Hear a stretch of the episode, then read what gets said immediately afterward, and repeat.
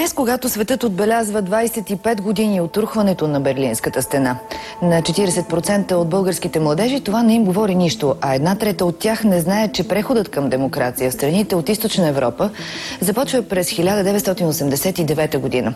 Какви са били границите на комунистическия блок, също се оказва въпрос с повишена трудност. 92% от младите казват, че нямат идея. Изследването показва, че колективната памет за социализма постепенно избледнява и познанието изчезва. Така, например, 94% от най-младото поколение, 16-30 години, не знаят почти нищо за този период. Днес а, честваме 25 години от падането на Берлинската стена. За 40% от най-младите хора това събитие не говори почти нищо. А по-конкретно, ако го преведа на езика на въпроса, 40 на 100 от тях не могат да кажат дали падането на комунизма е свързано с падането на Софийската, Московската, Китайската или Берлинската стена. Това са резултати от национално представително проучване, правено по повод 25 годишната от падането на комунистическия режим през 2014 година. От тогава някои неща са се променили. Учениците вече изучават тоталитарния период по нови планове и с повече часове в горния курс. Ще успеем ли обаче да им предадем този важен опит? В навечерието на 10 ноември, в На една вълна, си говорим как преподаваме уроците на близкото минало. Наши гости са политоложката и експерт по гражданско образование Луиза Славкова и журналистката и изследователка на паметта за този период Диана Иванова. Аз съм Ани Благова, останете с нас. Вие слушате На една вълна, подкастът на Гьоте институт. Ще бъдем на една вълна с актуалните теми в изкуството, музиката, образованието и културата на споделяне. Ще ви срещнем с артисти, музиканти, писатели, преводачи и педагози от България и Германия. В този епизод ще бъдем на една вълна с водещата Ана Благова и рубриката Образование. Останете до края. Гьоте институт ви пожелава приятно слушане.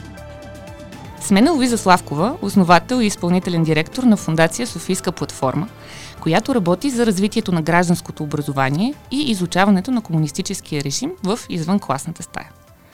От 2014, когато е направено проучването, с което започнахме, имате няколко големи проекта, посветени на тази тема и се случиха и някои промени – по новите учебни планове, тоталитарният период се учи в 7, 9 и разширено в 10 клас по предмета История и цивилизации и е въведен и предметът Гражданско образование. Какво обаче точно променихме? Можеш ли да ни преведеш през промените и отговарят ли те на дефицитите, които имахме преди? Да, ами, как да кажа, като гледаме данните от 2014 година, на практика си представяме почти, че започваме от белия лист. Тогава, когато направихме изследването, излязоха тези така стряскащи 90 няколко процента от младите хора да не знаят почти нищо, нищо за комунизма. Всъщност ние бяхме едни от малкото, които разтълкуваха данните, може би защото ние си ги бяхме поръчали, не толкова негативно. Казахме си, по-добре да няма никакво познание, отколкото да има такова, което трябва да оборваш в някакъв смисъл. Сега, като започнеш да копаеш на по-надълбоко в познанията, нагласите, разбиранията на младите хора, разбира се, не е съвсем така. Не е като да не знаят, онова, което те знаят е онова, което са чували като лични истории, най-вече от бабите и дядовците си. Но тук нали сме на ниво 2014 година. Тогава така по темата с техните родители по-малко диалог имаше а, и най-вече те така наследяваха онова, на което ние му казваме втора ръка носталгия по комунизма. Те се чувстваха носталгични към един период, който по никакъв начин не познават, а само през така личните истории на, на възрастните хора. От тогава до момента доста неща мисля, че се промениха. От една страна, както спомена и ти, от гледна точка на това как изглежда формалното образование по история. С нововъведенията в учебните програми. Учебните програми на практика са това, което залага минимума, което в края на учебната година ученика би трябвало да знае като терминология най-вече. На фона на тези програми се правят и учебниците, разбира се, те трябва да покрият също този минимум. Обаче тук не приключва всичко. Първо, подготовката на учителите е онова, което е ключовия елемент. И онези от колегите, които са правили обучение за преподаватели, знаят много добре, че нагласи на възрастен човек се променят много трудно, камо ли в рамките на едно обучение, което трае половин, един, пък дори и два дни да бъде.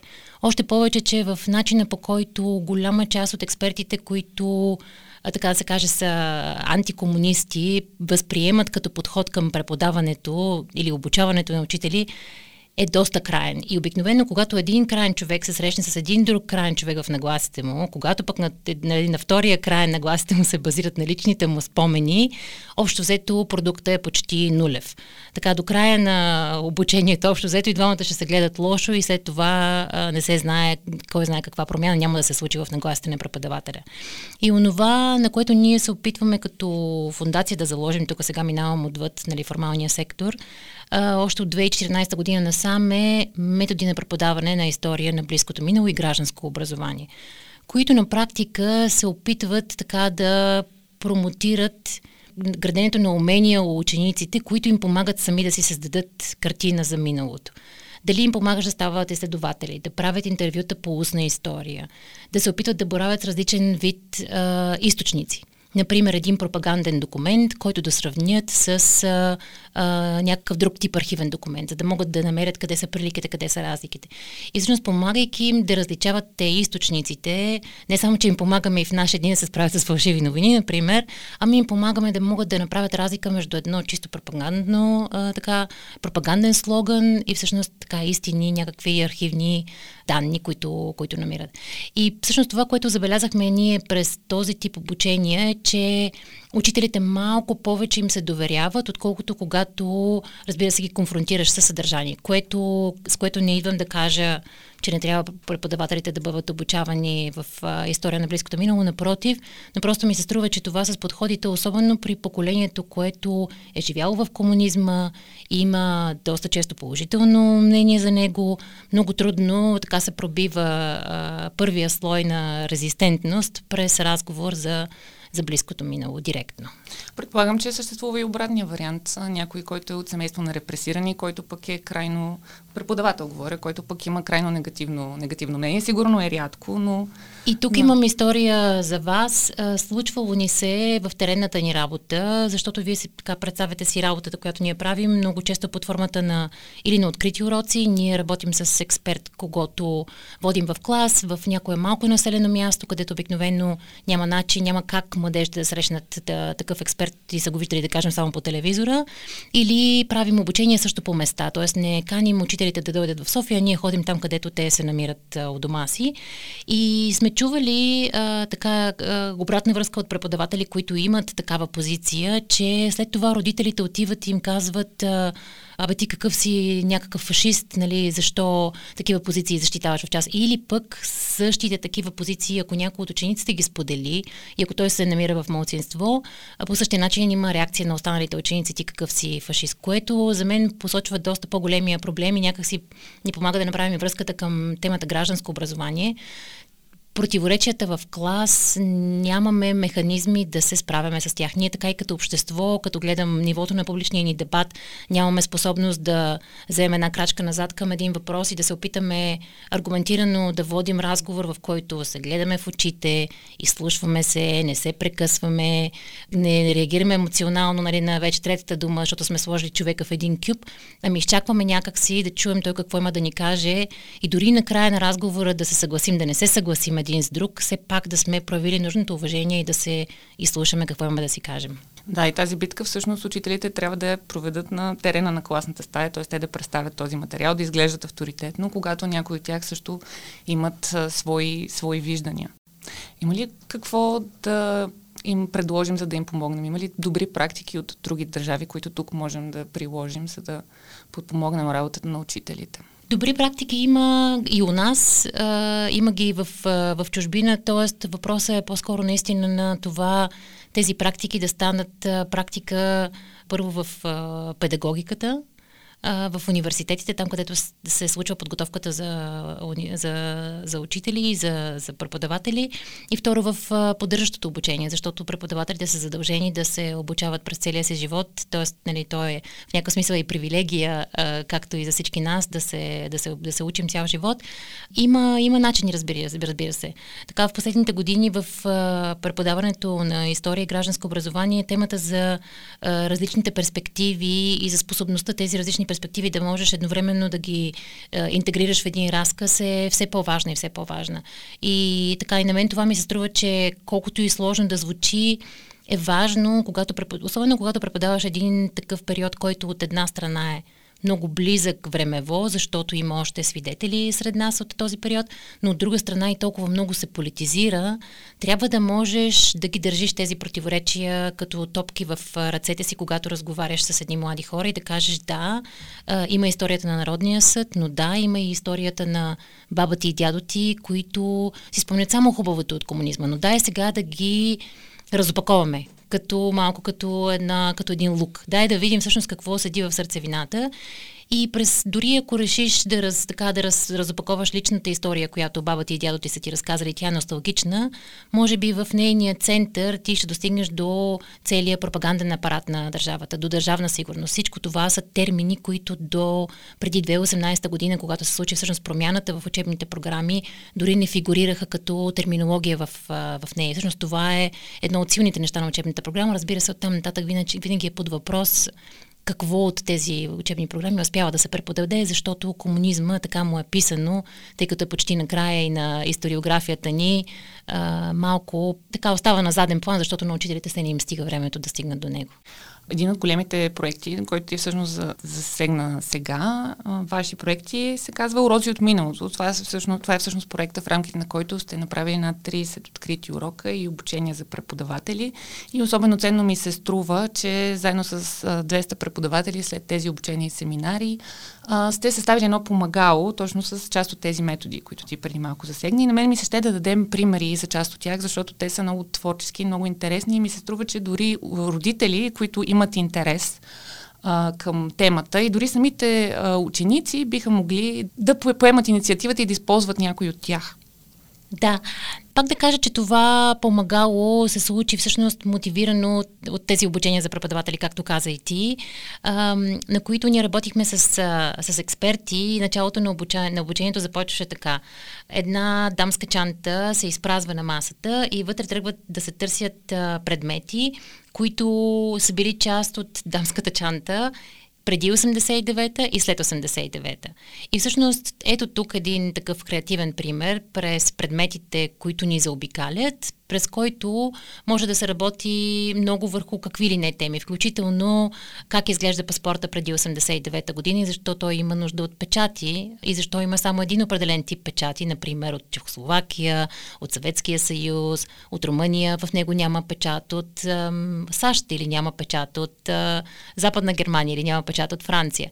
От тук започваме да говорим за темата свобода на, на движението, Оттам пък нататък можем да говорим дори и за Европейския съюз и за сегашното. Тоест това е един такъв хубав подход, който много игрово, както каза ти в началото, всъщност може да помогне не само на преподавателите, но и на учениците самите те да се занимават с тази тема през такива предмети.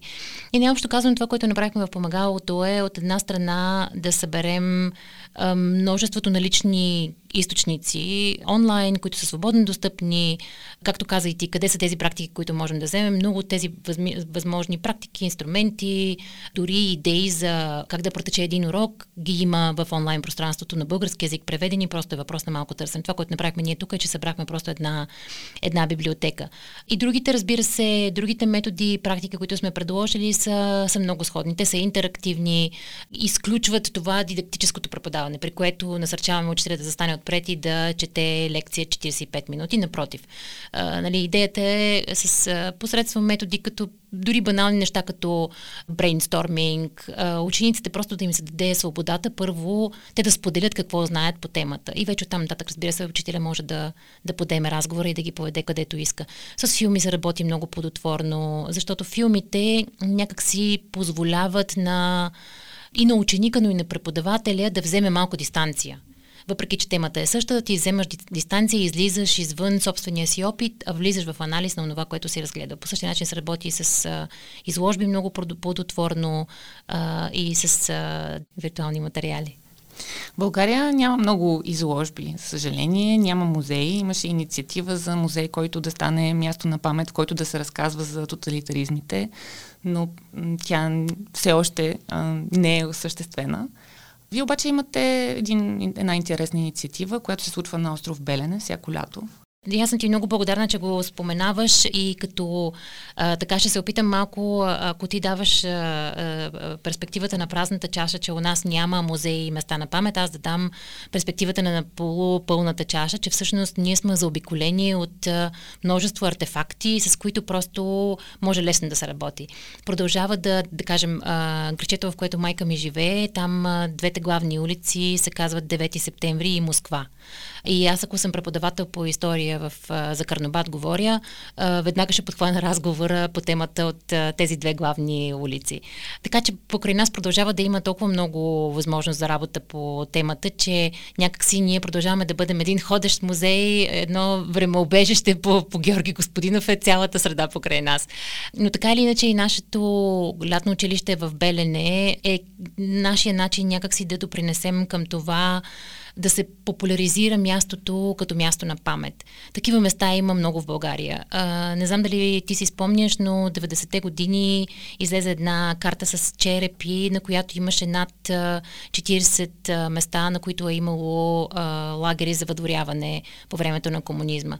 И Белене е така като най-големия, онзи, който е бил а, отворен през дълъг период по време на комунизма, пък и защото нали, цялата беленска история е толкова противоречива. Това е едно изключително красиво място. Там има архипелаг с а, острови, Персина, на който се намира всъщност а, лагера, големия лагер, обект 2, е най-големия, но всъщност съседните острови а, също са ползвани като лагери. Единия за, единия, на единия е бил женския лагер, например. Така че на нас а, това място ни служи като също като способ. Като си говорим за методи на преподаване, едното нещо, което сме открили от практиката е, че през топография много по-лесно се учи история. Има нещо в това да се грабнеш, да не си в клас, да отидеш до едно място, да слушаш един разказ за едни хора, които вече ги няма на това същото място, на него да видиш останки от сградите, от предмети, по друг начин преживяваш мястото. Може би това е ключовата дума, че всъщност случението тогава е много по-свързано с преживяване. Ние сме правили сходни формати, свързани с а, така с топографията и в село Орешари, което се намира около Кърджали, където с един а, млад артист от Хасково, Байрам Байрам Али, направихме инсталация, която през а, предмети на фона на 10 разпаднали се къщи разказва историята на възродителния процес. В Белене не правим възстановки. Това, което правим в Белене е, че всъщност ние започваме, правим един голям разговор за наистина защо ние да помним. Има ли защо да помним миналото? Можем ли да живеем в демокрация без да познаваме миналото си? Защо ние да говорим за историята на тоталитарните режими, не само за комунизма, ами и за фашизма и за, за нацизма, разбира се, и да видим какви са различните, както си говорихме по-рано, достъпни точки, през които можем да започнем да изучаваме историята. И всъщност с всяка година с една група от около 20-25 младежи от цялата страна които кандидатстват посредством мотивационни писма, единствено и само. Ние една седмица правим срещи с очевидци и оцеляли от а, лагера Пелене, които са винаги много емоционални. Прекарваме известно време в а, лагера в Плевен и имаме възможност да работим с истински архивни материали, правим анализ на документи, прекарваме известно време, разбира се, и на самия остров а, Персин, където обхождаме отделните обекти и онова, което е останало от тях. Правим един обход с лодки по ръкавите на Дунав, за да, така, за да обемем истински кое къде се намира, защото в документите за Белене, пък и в така, разказите, има и такива, които говорят за масови гробове, не само от Белене, но и от Ловешкия лагер. Така че това е свързано с лекции, свързано с много рефлексии, защото преживяването е емоционално и поне по, така, по, по мое впечатление, но и по обратната връзка, която получаваме от младите хора, наистина се превръща в такъв формиращ елемент а, в тяхното израстване. Какви деца всъщност кандидатстват и как ви намират? младежи от цялата страна, наистина от цялата страна. Забило ми се в съзнанието а, едно от мотивационните писма на една от участничките от миналата година, която казва, моята семейна история носи двете противоречия в себе си. От една страна имам а, в семейството си а, комунистически функционери, от другата страна имам, а, моя прадядо е лежал също в Белене. Аз, честно казано, тъй като тези дискусии в семейството ми никъде, никога до никъде не са стигали, имам нужда сама да си изградя представа и затова се записах на това лятно училище. И по този начин изглеждат а, кандидатстващите. Търсим любопитство, не търсим а, познаване по темата, не търсим високи оценки по а, някои от предметите, а търсим просто а, така възможност да се артикулира любопитство към, към темата. Опитваме се през този подход на различни перспективи да даваме пространство на различните разкази, защото много е лесно да се говори за историята в а, черно-бели категории. Но истината е, че мнозинството от онези, които са били част от даден исторически период, са в а, сивата сфера. Между черното и бялото, между палачите и жертвите. И тези разкази са най-трудните и сложна задача е да не се фокусираш само върху жертвите или само върху палачите, ми наистина да дадеш пространство на целия разказ. Особено след, след срещите с оцелелите, си говорим дълго с, с участниците. Основната причина, поради която правим това лятно училище е, че ние искаме точно тези послания те да запазят в себе си, които им дават оцелелите, защото техните послания не са на насилието в лагерите в никакъв случай. Аз не съм чула до сега нито един от тях да говори за някакъв вид физическо насилие. Напротив, те дали умишлено, дали не избягват този разговор, а се фокусират върху това какво е необходимо да запазиш у себе си усещането за така нормалност – че ти си нормален човек, че ще успееш да а, така преодолееш тази фаза, историите за солидарност и приятелство, но и между различни групи и включително частично между а, затворници и техните надзиратели. Обичам да цитирам а, а, разказа на един от оцелелите от Кърджалийско, който казва на децата, някой ден, ако на вас ви е трудно, а, спомнете си за моята история. Той е бил сътворник над 20 години, по различни места е бил а, така раз, а, размятан а, и казва той, спомнете си моята история и ако това не ви стигне, ето, вземете ми телефона от Софийска платформа и ми се обадете. Аз ще ви вдъхна малко, малко кораж. Социализма или комунизма е всъщност, може би, тази двойственост в терминологията също е част от, от проблема. Но в край на краищата, освен противопоставяне на жертви, палачи, е и бит и економика до голяма степен. Тоест, на мен ми се струва, че това е едно голямо бяло петно, което формира много от митовете, които всъщност все още битуват днес за някакво благоденствие. А, въпросът ми е всъщност това, изучава ли се, ти си един от авторите на учебник по гражданско образование, на нова дисциплина, която влезе най-сетне от миналата година. Сега, първо, економиката на комунизма е една от темите, които още преди да се направи промяната в учебните програми, ние засякохме като липсваща. И за това направихме едно помагало, различно от това с методите на преподаване, което покрива за нас онези девет теми, които липсваха в учебниците, в учебните програми. И едната от темите се казва Три фалита и една бутилка Кока-Кола. И всъщност говори за трите фалита по време на комунизма, но и изненадващия факт, че България отваря фабрика за производство на Кока-Кола, въпреки че Кока-Кола е западен продукт. И аз така мога да насърча само любопитните или да отворят това помагало на страницата ни да прочетат тази глава, защото тя е написана и по много лесен за така консумиран начин, или да изглеждат едно от видеоклипчетата, които направихме в последствие с платформата Уча се на база на тези девет теми. И всъщност ние, когато ги а, пуснахме в, а, така, в интернет пространството, направиха своеобразна малка вълничка и мисля, че това беше едно от а, видеята, които събраха най-много гледания. Тази тема мисля, че продължава да не се, да не се дискутира детайлно. И разбира се, както каза и ти с право, възоснова на това циркулират и много от митовете, свързани с миналото, за безплатните неща, най-вече. Гражданското образование има економически теми в, в себе си. Те се засягат в 12 клас едва. И да, разбира се, за мен това отваря вече тук тотално другата тема за връзката между финансова и економическа грамотност и гражданско образование. Много важен въпрос за мен, който а, така малко ми се струва, че в предмета предприемачество, който е отделен предмет в училищата, малко ми се струва, че изпада. Економическите теми са абсолютно част от а, гражданските теми. Не би трябвало да се мислят разделени една от друга, което пък ме води до другата голяма тема и голямо предизвикателство в образованието, а именно затруднението да се правят хоризонтални връзки. В идеалния случай би трябвало отделните предмети да могат да си говорят един с друг. В идеалния случай би трябвало човек да може да е натрупал нези компетенции за аналитично, критично мислене, така че да може да прави връзката между отделните неща, които е учи в другите предмети. И за това има в някои държави подхода, в който се казва, че гражданското, например, не е отделен предмет, а то присъства във всички други предмети. Той и при нас беше така, но с различните изследвания, които съществуват, които мерят гражданските компетенции на младите хора, се видя, че всъщност този подход не работи при нас. И дори да казваме, че уж тя ги има като, т.е. не е уж, на практика на хартия в програмите има заложени тези компетенции, те не могат да се преподадат без да а, има отделен предмет. Сега, разбира се, от тук нататък ще видим какви ще бъдат резултатите от преподаването на гражданско образование. Много ти благодаря за гостуването. Луиза Славкова от Фундация Софийска платформа. Благодарим, че слушате на една вълна.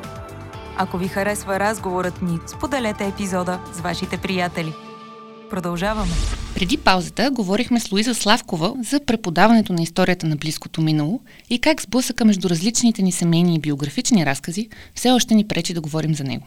Сега обаче ще обърнем перспективата и ще се запитаме, могат ли тези разкази да бъдат ресурс, чрез който да се придвижим към някакъв консенсус. Радвам се много да приветствам в подкаста Диана Иванова, известна журналистка и един от гласовете на Радио Свободна Европа, когато то още звучеше като радио в ефира но и изследователка на паметта за близкото минало, която от много години се занимава с една изключително интересна област – психическите последици от живота в тоталитарна среда. Диана, докато подготвяхме броя, ти публикува в Свободна Европа един текст, посветен на семейната памет и на трансгенерационната травма. Едно понятие, което не е много познато у нас. Как големите исторически събития и катаклизми бележат не само преживелите ги свидетели, но се предават и на техните поколения. Какви инструменти ни дава изследването на семейната памет, за да преодолеем такива травми? А, семейните разкази а, и семейната памет са много интересна тема и това, което и ти каза, че всъщност темата на интергенерационна травма доста липсваща у нас. Това, което ми се струва, че може да отключи, може би, някакъв интерес към темата и специално и в новите поколения, е това, че това, което се е случило на нашите родители, ние не винаги можем да го знаем, както и на нашите прародители. Не винаги има документи, не винаги има разкази, са възможни, но винаги има следи. И всъщност ние сме свидетелите, че има следи, защото тези следи са в нас. Те са телата ни, те са това, което ние преживяваме, в начинът, в който ние живеем и се чувстваме. Така че по някакъв начин отговорност за това минало, то се предава на нас. А искаме ли или не искаме mm-hmm. това?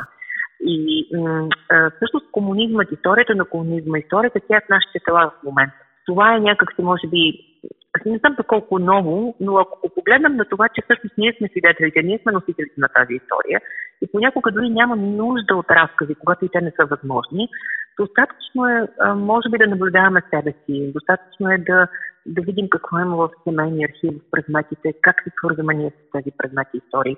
Тоест, ние сме важните в случая. Мисля, че това е много важна тема за, и за младите поколения. Ние сме тези, които тази история носим напред. Тоест, не са нашите родители.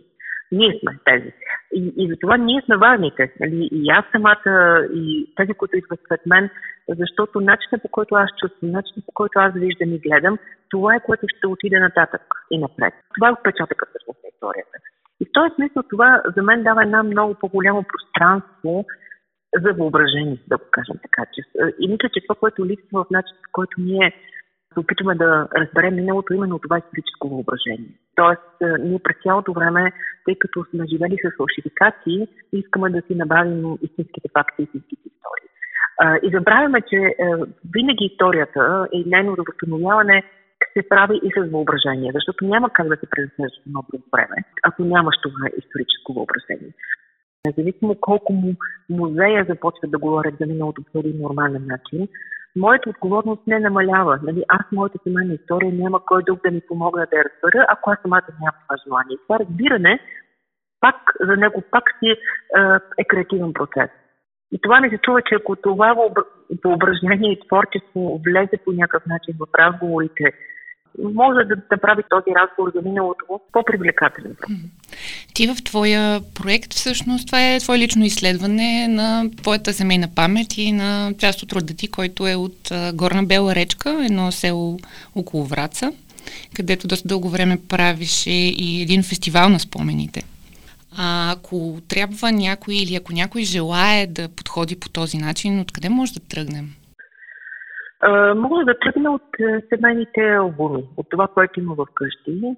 Uh, но което, това, което ми се струва също важно е, че дори когато няма нищо в семейните албуми, човек може да се запита къде са живяли моите родители. Тоест, защото средата е това място и това село, което аз изследвам, аз не съм живяла там и никой от моето семейство не е живял там. Там са живели моите баба и дядо. То е частично свързано с нашата биография, но именно защото там са живи свидетелствата, хората, техните разкази, техните, семе, техните фотографии също носят информация. Нали, всяка една фотография от това време, случила се някъде там в промеждутъка, в който моите родители са живяли или на място, където са живели, носи тази информация. А, така че бих казала на ученици, на който ми случи защо, който би искал, че един много добър начин е наистина в тези скринове и семейни а, албуми човек да се разрови и то с точно този поглед. Кое на мен е интересно? За кое ми се струва, че знам най-малко? За това бих искал да знам повече. Аз малко набързо, може би, въведох понятието интергенерационна травма. Може би би било интересно да ни дадеш примери всъщност за това как се пренасят подобни, под формата на какво се пренасят подобни събития у по-младото поколение, което не ги е живяло. Едно от нещата, върху които аз самата ми се замислила, гледайки стари фотографии, е доколко примерно, какви, точно, точно, е, е, точно чувствата, които аз изпитвам. Доколко определени събития, които се случват около мен, предизвикват моята реакция и чувствителност и доколко смахам с ръка и си казвам, това не ме затяга. Струва се, че това е нещо, което се предава много дълго а, в нас. А, в, а, защо? И това е начинът, по който са били социализирани нашите родители и дори и техните баби и дядовци. Тоест, тъй като това създава на две идентичности, едната е за от, отпред, едната е за пред обществото, ходенето за манифестации, спазването на правилата, спазването на дисциплината и една друга идентичност, която няма вкъщи. Тя е за намаса, тя е за приятелите, тя е за семейството. Нали, това разделяне на две. Едното е за семейния кръг, е за най-близките хора, другото е лицето, което показвам навън. Когато отпаднат, са отпаднали тези ограничения, т.е. няма вече защо да се крие човек, няма защо да се изразява мнението. Се оказва, че ние продължаваме и 30 години по-късно да се сблъскаме с точно този тип апатия, която ни се струва, че не е възможно. Случва се нещо, а, може да вземем поводи от най-скорошните събития в България. Случва се някаква агресия пред мен, насилие. Реагирам ли на това? или всъщност реагирам вкъщи пред приятели, а пред обществото запазвам някакво друго лице. Ли, това наблюдаване на тези две идентичности, които всъщност изобщо не са ми вече необходими. Защо са ми необходими те? Защо са, нали, аз нямам вече... Има ли причина да, да, да не мога да ти кажа мнението? Нали, има ли такава причина, която е имало тогава? Да кажа, тогава има заплаха, ще загубиш работата, няма да може да следваш в университета и така нататък. Сега това го няма. Но всъщност ние виждаме как този модел на поведение много силно се предава и той не е само в другите, той е в мен, той е в нас. Затова това ми се струва много едно от нещата, които така най... А, аз съм наблюдавала и в себе си, а, колко често и как някога един глас казва, ма всъщност по-добре, няма нужда да се коментира всичко, може я, я по-тихо. Нали? Той глас не е мой, той глас идва от нали, моята баба казва, я мирвай, я мирвай, по-тихо. Нали? Тоест, това са тези гласове, които са от нашата родова семейна история, те са много силни, защото това са гласовете на културата, това са хората, които са ни предали страшно много неща, които не уважаваме тези гласове. Ние затова е трудно всъщност с тези гласове човек да се бори или да разбере, че това е глас, който всъщност вече няма общо с тази конкретна ситуация, в която живеем в момента. И те се, те се възпроизвеждат а, и в класната стая, колкото съди от разговора ни с Луиза Славкова. Между другото, в твоят текст ти говориш и за друго понятие мрежова памет. И за това как а, това разбиране може да ни помогне да отидем отвъд така личните си а, твърди убеждения, неследени а, травми за периода. А, мрежовата памет означава, че, ня... че всъщност моята история никога не е сама. И аз никога в, а, не съм не, в моята биография не съм преживял само страдания или не съм само от, от страната на репресиране или не съм само от страната на някой, който винаги е бил на власт, така да го кажем. Тоест в моята история също се преплитат други истории. И ако видя тази мрежа от различни биографии, това може да ми позволи да видя по друг начин и историите на други. Това, което по някакъв начин в момента, като че България носи е продължаващото поляризиране, че има само две страни. Че имаме държавна сигурност, наследниците на държавна сигурност, които управляват държавата и така нататък. Нали? Тоест, това е и тази, тази теза до голяма степен е вярна. Тя не, че не е вярна, тя ако, поглед, ако гледаме на всички, които са били в ДС единствено като извършители, управляващи и, и черни, това не ни позволява на такъв човек, който има примерно такъв човек в семейството, той никога не би могъл да се отвори и да разкаже други гледни точки към тази история. Тази господстваща, изцяло отхвърляща тези хора в едната посока или изцяло героизираща другите в друга посока, за хората, които са страдали, не позволява да на самите те да влязат в, една, в един нормален разговор за това какво друго има там. Последно да. искам да те попитам, ти виждаш ли всъщност начин по който този дебат, който казваш, че е застинал, може да се придвижи напред у нас? А, много трудна тема и много сложна.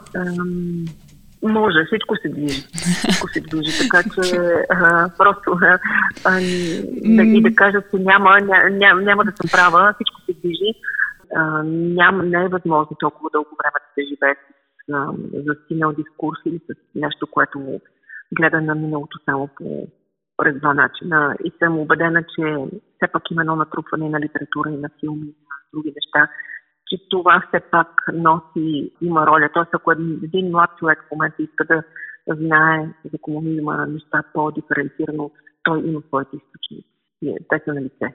И, и в литературата, пак аз в литературата, и в изследванията, исторически, и в киното, в изкуството. Това е база и това може би там бих препоръчала на всички млади хора да да видят какво има. Диана Иванова, журналист, изследовател на паметта за близкото минало и групов терапевт. Статията и може да прочетете на сайта на Свободна Европа.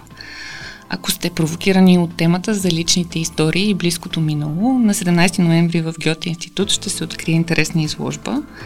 Става дума за експозицията Летопис 21 на студиото за документален театър Vox Populi, които представят чрез фотографии, инсталации от артефакти и документални театрални епизоди истории, създадени от разказите на хора, родени през 20-те и 30-те години на миналия век. И най-вероятно темата за историята в тях ще изникне. Това беше всичко за образователния ни епизод. Всички сборници, ресурси, статии и помагала, за които говорихме, са свободно достъпни онлайн и ще ги публикуваме а, като линкове в дома на нашия подкаст на сайта на Геоте институт. Можете да ни намерите също в Spotify, Apple Podcasts, Google Podcasts и всички платформи за подкасти. Ако харесвате епизода, споделете го в мрежите и се абонирайте и ще се радваме, ако сме ви провокирали на всички ваши коментари. От мен Ани Благова до чуване. Следващия петък е ред на рубриката за култура с Даниел Ненчев. Благодарим ви, че бяхме на една вълна. Ще се радваме да чуем вашето мнение и нямаме търпение да чуете следващия ни епизод. А до тогава, открийте Гьоте институт в социалните мрежи и на нашия сайт www.gyote.de